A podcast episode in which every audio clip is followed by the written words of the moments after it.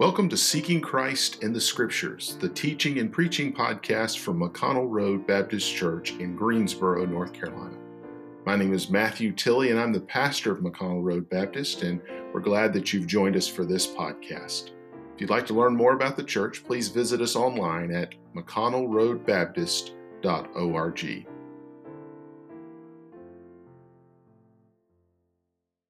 I think the title I'd put on this would be Don't Give Up Now. Don't give up now. It's tempting. Maybe it ain't, maybe y'all aren't tempted by it, but I sure am. Quite a bit tempted to give up on a lot of things. I, I looking at this, whatever you think of what we're having to deal with now, and unfortunately, it's just become a political mess. It's not even about health anymore, economy, anything. It's just a politics thing. But it still is affecting people. I mean, emotions and, and the, the, the spiritual uh, impact that it's had on people. And it's unfortunate, it doesn't seem like there's a whole lot of end in sight. Uh, there's some signs, but it's still like, man, it feels like this thing's going to go on forever.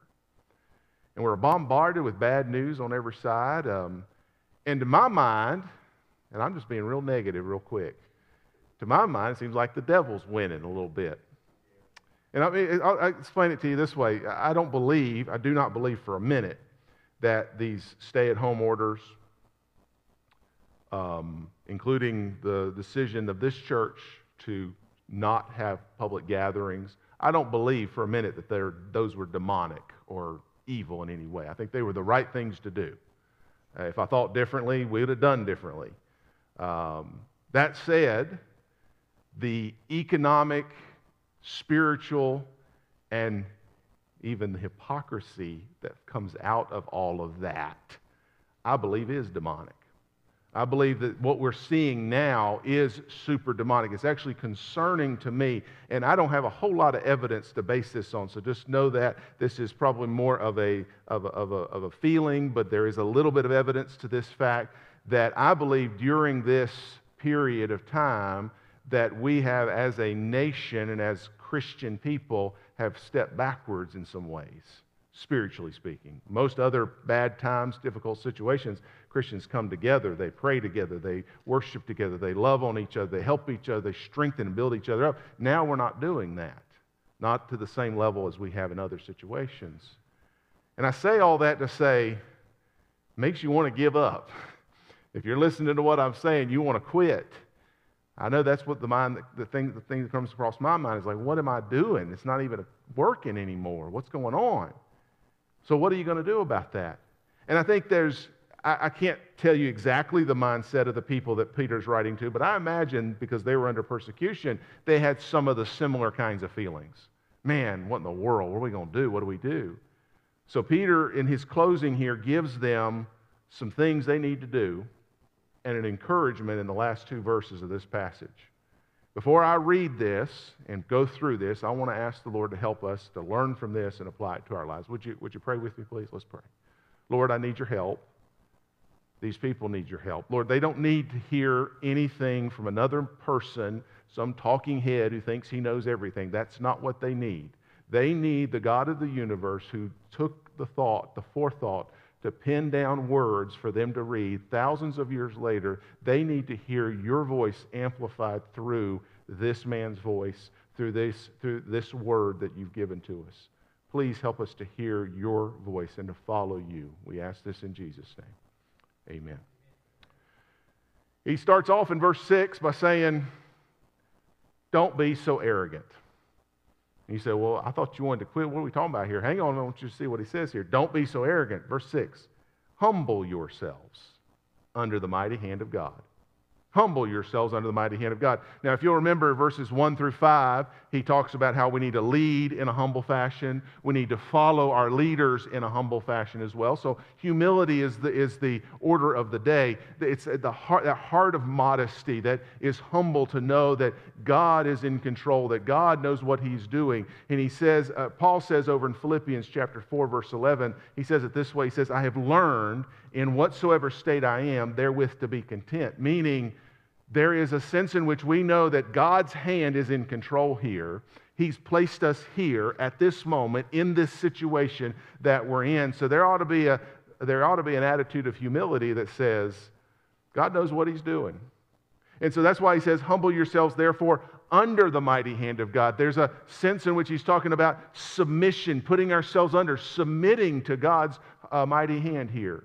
We need to know that God is working, God is at work, and sometimes if you go back to chapter 3 and verse 17 of 1 Peter, you see this. Sometimes God works through our suffering. It is God's will, he says. Sometimes, I'm not saying it's always God's will, but it is sometimes God's will for us to suffer. And so he says, don't be so arrogant. Instead, humble yourself to know that God may well have put you in this time, in this place, in this circumstance, for as Mordecai says to Esther, for such a time as this. And I actually believe that God actually knows what He's doing. For I believe this. And my heart sometimes tells me something different. I have to tell my heart, "You're stupid. Be quiet." But I know for a fact that my God orchestrates and organizes everything so that I'm standing here in 2020 at the, I hope, towards the end of a pandemic in which the whole world has lost its mind, and He's asked me to be here for I don't know what his purpose is, but he's got one for such a time as this. So I need to be not so arrogant as to think, I got to figure this thing out. God's already taken care of that.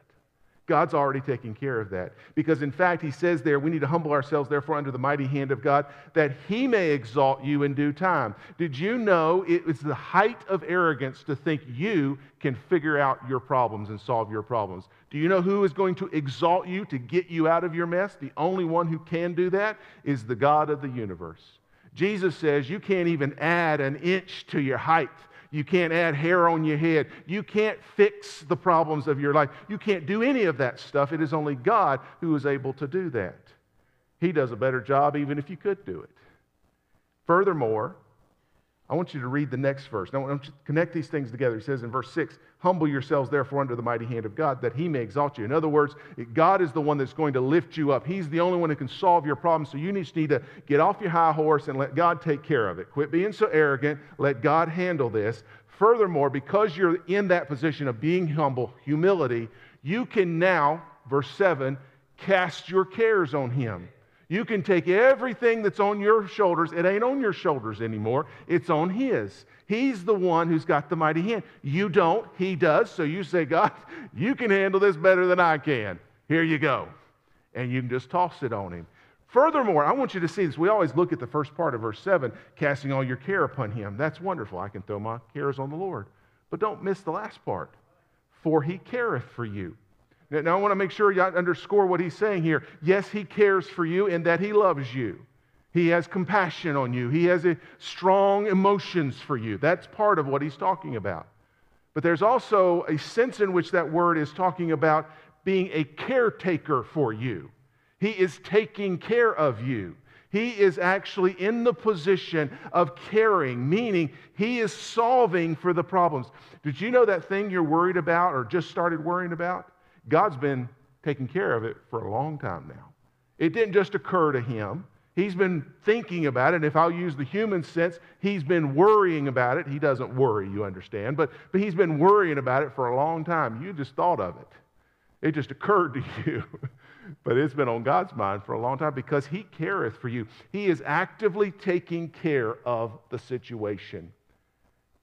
Not only is it arrogant to handle it ourselves, in fact, I would argue it's even dangerous because he's already handling it.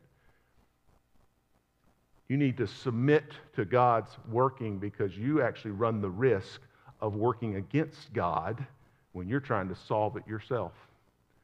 The example that comes to mind was something that happened just not too long ago, it was a couple weeks ago.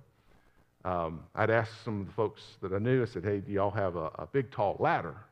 Because I need to go clean out my gutters in my, my house. We have a two story house. And Matt Ford, he said, Yeah, I got a 36 something, I mean, just ginormous, ridiculously large ladder. It was more than what I needed, but it was what I needed. And he said, I'll let you borrow it. And I said, That's great. Could you, whenever you get a chance, just bring it by? And he did. And me and Eli were going to do it. Of course, Matt helpfully put that thing up against the house where it was supposed to go. So I was able to go right up that ladder, clean out that one section of the gutters. And then we get down. Of course, Matt's gone by this point, And me and Eli are going to move it over I don't know if you ever tried to move a 36 foot ladder. That thing is heavy. And it's not heavy here, it's heavy way up there. and me and Eli are trying to move this thing over inch by inch, you know, just trying to get over, which is fine until we get to the front of the house, which we have some steps going up right in the middle of the front of the house, some steps going up, and there's this huge window. It's probably about yay wide, and about as tall as I am. And I could just see that ladder, which we've been, it's been going like this the whole time. I could just see it slamming into that big old glass window. Now, I'm telling you all that because what's in my mind is I'm trying to prevent that from happening. Eli's not thinking about this. He's just trying to do what we've been doing move it down the road. We're fighting against each other whether we knew it or not. If y'all had been by my house about that time, you would thought I had lost my religion because I did for a brief moment of time. Poor Eli, he's just trying to help me, and I'm hollering and screaming at him. We're fighting and fussing, and I just see that thing going closer to that window we ultimately just end up throwing it to the ground and stopping and looking at each other and saying, man, we got to work together on this thing. Long story short, no windows were broken, everything's fine. But coming back to what I'm trying to get you, as I think sometimes we do that with God, God's perfectly in control. He doesn't need my help. In fact, He's probably even, in fact, He's actually doing me a favor to let me be, if you will, in the game. But I just need to say, God, what you want me to do? And he might say, stand over there and watch me do it. He might say, come up here and hold this thing. He might, I don't know what he's going to do, but you need to stop working and to solve the problem because you've got a God who's already on the case. And we can often undermine, we can often do damage by not doing that. He says, don't be so arrogant, verse 6 and 7. But he also says in verse 8, he says, don't let the devil rattle you. Now, now, I want to read the verse with me, if you would. He says to be sober and be vigilant because your adversary, the devil. So he does acknowledge that the devil is an adversary. He is opposing us, he is against us. So there is a, there's this idea that he's, this idea of an adversary. He is, the Bible calls him the great accuser, like a, an opposition, maybe a, a, um, a defense, not a defense attorney, the, uh, the other one, the, uh, Prosecutor, thank you. Good night, my mind just went away. The prosecutor, like the prosecutor who is finding the case, building the case, throwing that case against the person that is accused. And that's what the devil wants to do is he is our opposition. He is against us. So we have a very real enemy. I don't want to suggest, and Peter's not suggesting that the devil's not real, that the devil's a wimp, that the devil is a pushover. No, no, no. He is our adversary. He is the devil. He says, and he is as a roaring lion. I, I was reading something about this idea of a roaring lion, and I didn't realize this, but a lion's roar apparently can be heard my, many miles away, many, many miles away. And it is a deafening roar, apparently. Again, I've not been, thankfully, that close to one myself, but, uh, but it's apparently a very deafening roar. And it's intentional because what that lion is trying to say when he does that is he is trying to make sure anybody in his path knows he's there. He wants them to have fear in their heart. He is intentionally sending a message that, listen, you better look out because I'm a lion and I'm coming after you. And you know, the devil's the same way. He is a roaring lion, he is threatening us. And he is intending, intending to induce fear in our hearts. And more, furthermore, if we're smart like those gazelles that hear that lion, we ought to run the other way. Unfortunately, some of us are too dumb to do that, but that's what we ought to do. We ought to run the other way. But he says he's a, as a roaring lion, but he's not just walking around roaring, he's walking about seeking whom he may devour.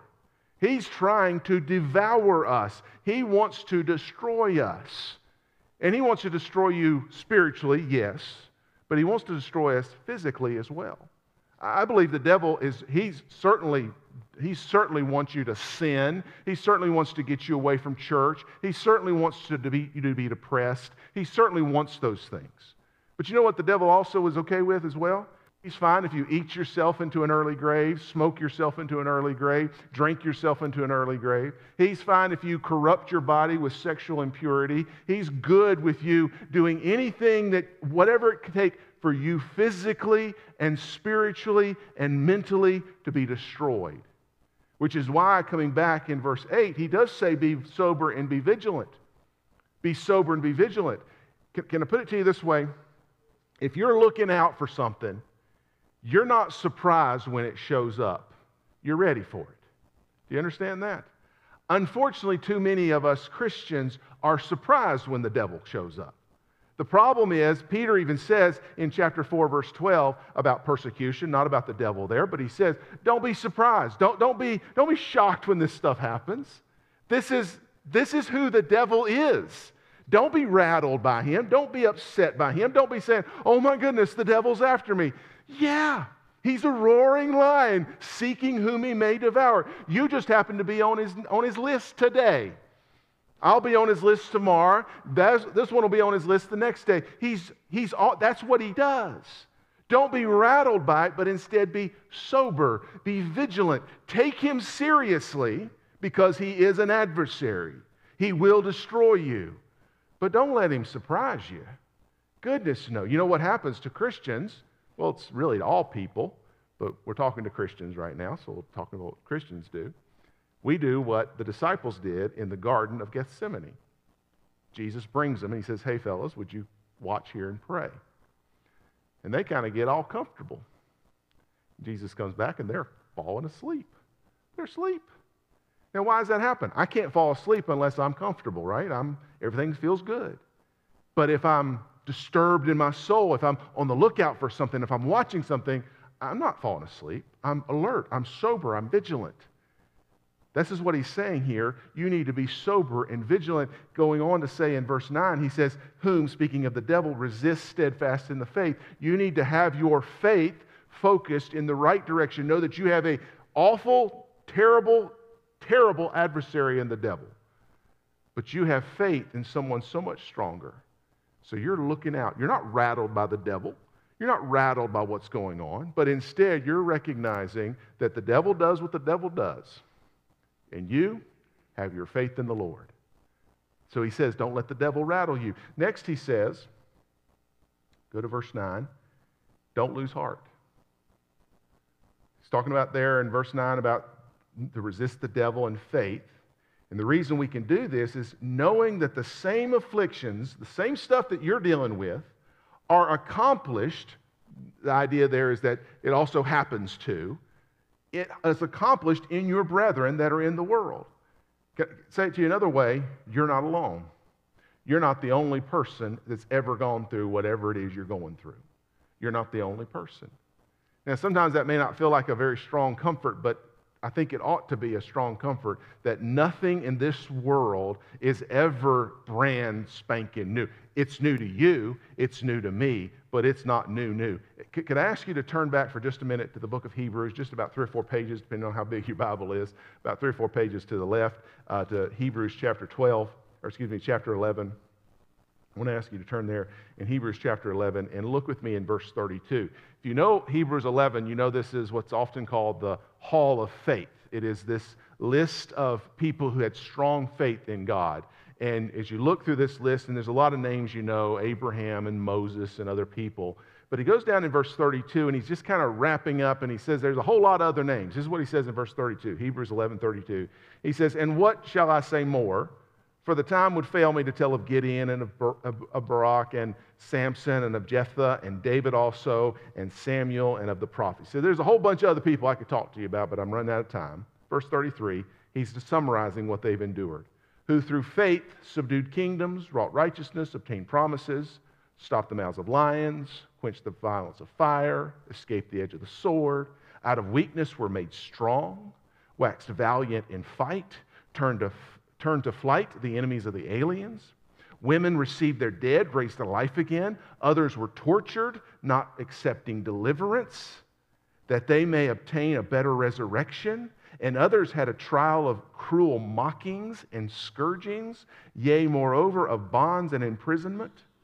They were stoned, they were sawn asunder, were tempted, were slain with the sword.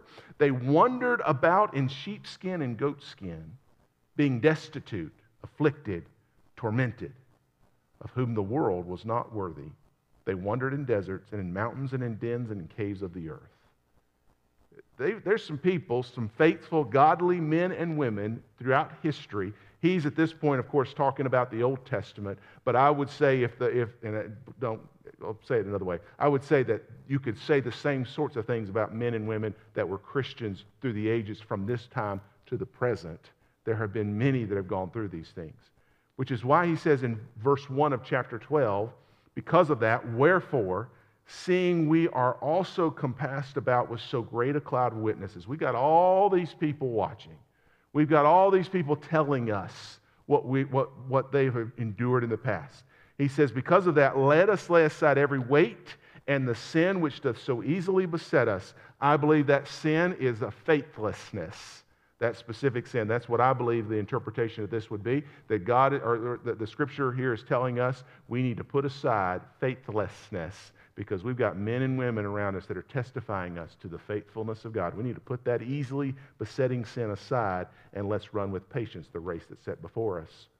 So you're not alone. God's people have always endured suffering. So now's the time to stand firm like they did. Now's the time to deal with things the way they did, which is letting, setting aside those weights. And then what does he say in verse 2? Looking unto Jesus the author and finisher of our faith. In other words, these believers in times past, they knew that there was, at this point, he's talking about Old Testament saints, they were looking forward to a day when a Messiah would come and would save them from their sins, who would die on a cross for them. They were looking forward to that. They were looking unto Jesus. You and I, we know that he has done that, but we nonetheless are looking unto Jesus in the same way. So we don't need to lose heart. Instead, no, we are not alone. Our, our, our brothers and sisters have been this way before. We've not been this way before, but they have. What did they do? They put their faith in Jesus and they looked to Jesus. So we don't need to let the devil rattle us. We don't need to lose heart, and we do not need to be so arrogant about this thing. Come back to 1 Peter 5, because I want to make sure I don't, lo- I don't want to leave you just on a, on a note of commands. Here's stuff you need to do. Bible is, does have things we need to do, but it always grounds it in a truth of a reason, an inspiration, a motivation. And I want to show you that motivation in verse 10. Verse 10, he says, The reason that you need to not be so arrogant, not let the devil rattle you, and not lose heart is because the God of all grace, who hath called us unto his eternal glory by Christ Jesus. He's going to tell us what that God has done, but let me just make this point to you. You have been called, if you're a Christian, by a gracious and loving God. He has called you. And he does say there that, it, that he is a good God. He has called us. And he does say in the next phrase, after that ye have suffered a while. He says you might have to suffer a while. But don't miss, it's a while. It's not forever. It's not, lo- not even all that long. In fact, Paul says it this way in 2 Corinthians it is a light affliction, which is but for a moment. It worketh a far more exceeding and eternal weight of glory. So this is for a little while. And then when, that, when that's over, there's something glorious that's going to come. We've got something great to look forward to. And he says there, this God who's called you, after you suffered a while, look what he's going to do. He's going to make you perfect, establish, strengthen, and settle you. Do you know what God's going to do? He's going to make everything right. Right now, it feels a little out of joint. And if it don't feel out of joint right now, it's going to feel out of joint at some point in your life, and it's felt out of joint at some point in the past. I can guarantee you. I mean, this is the way the world works. It's going to feel out of joint from time to time. It's going to feel all jacked up. It's going to feel messed up. It's going to feel wrong. But what our God does is He puts everything right. He's going to make us perfect. Everything is going to be perfectly in its place, where it's supposed to be. He is going to establish us, firmly put us where we're supposed to be. He is going to strengthen us where we are. He's going to make sure that we can stand where we're supposed to stand. He's going to strengthen, build us up. And He is going to settle us to know that the foundation we're sitting on is absolutely the right foundation. Everything that is wrong is going to be made right. I want to read to you this verse that has meant a lot to me in the last couple of weeks. God shall wipe away all tears from their eyes, and there shall be no more death, neither sorrow, neither shall be there be any more pain, for the former things are passed away. And God says, Behold, I make all things new. That's what God does. He makes everything right, He sets it in order. By the way, can I just remind you, that's not you that fixes everything, so don't be so arrogant. It's not what the devil is doing. So don't let the devil rattle you. The devil ain't can't, he can't fix or break anything. He, he can't do anything God's not going to let him do. So don't let him rattle you. And it may get tough. It may get tougher than it already has been. But no matter how tough it gets, do not lose heart because it is settled. It is a foregone conclusion that God is going to set everything right. He will make all things new. Now, I don't know what that does for you, but that does something for me. It does something for me. And I hope I can encourage you with those thoughts. You're in the middle of this, just get off your high horse. God's got it. You're in the middle of this, don't let the devil shake you. Just watch out for him. Just put your faith in God. And don't lose heart. We've been this way, or God's people have been this way before. You haven't, I haven't, but God's people have. And He's always been faithful. Trust Him. Thank you for joining us for Seeking Christ in the Scriptures, the teaching and preaching podcast from McConnell Road Baptist Church in Greensboro, North Carolina. I'm Pastor Matthew Tilley, and I'm so glad you joined us here. But if you'd like to learn more about the church, please visit us online at mcconnellroadbaptist.org.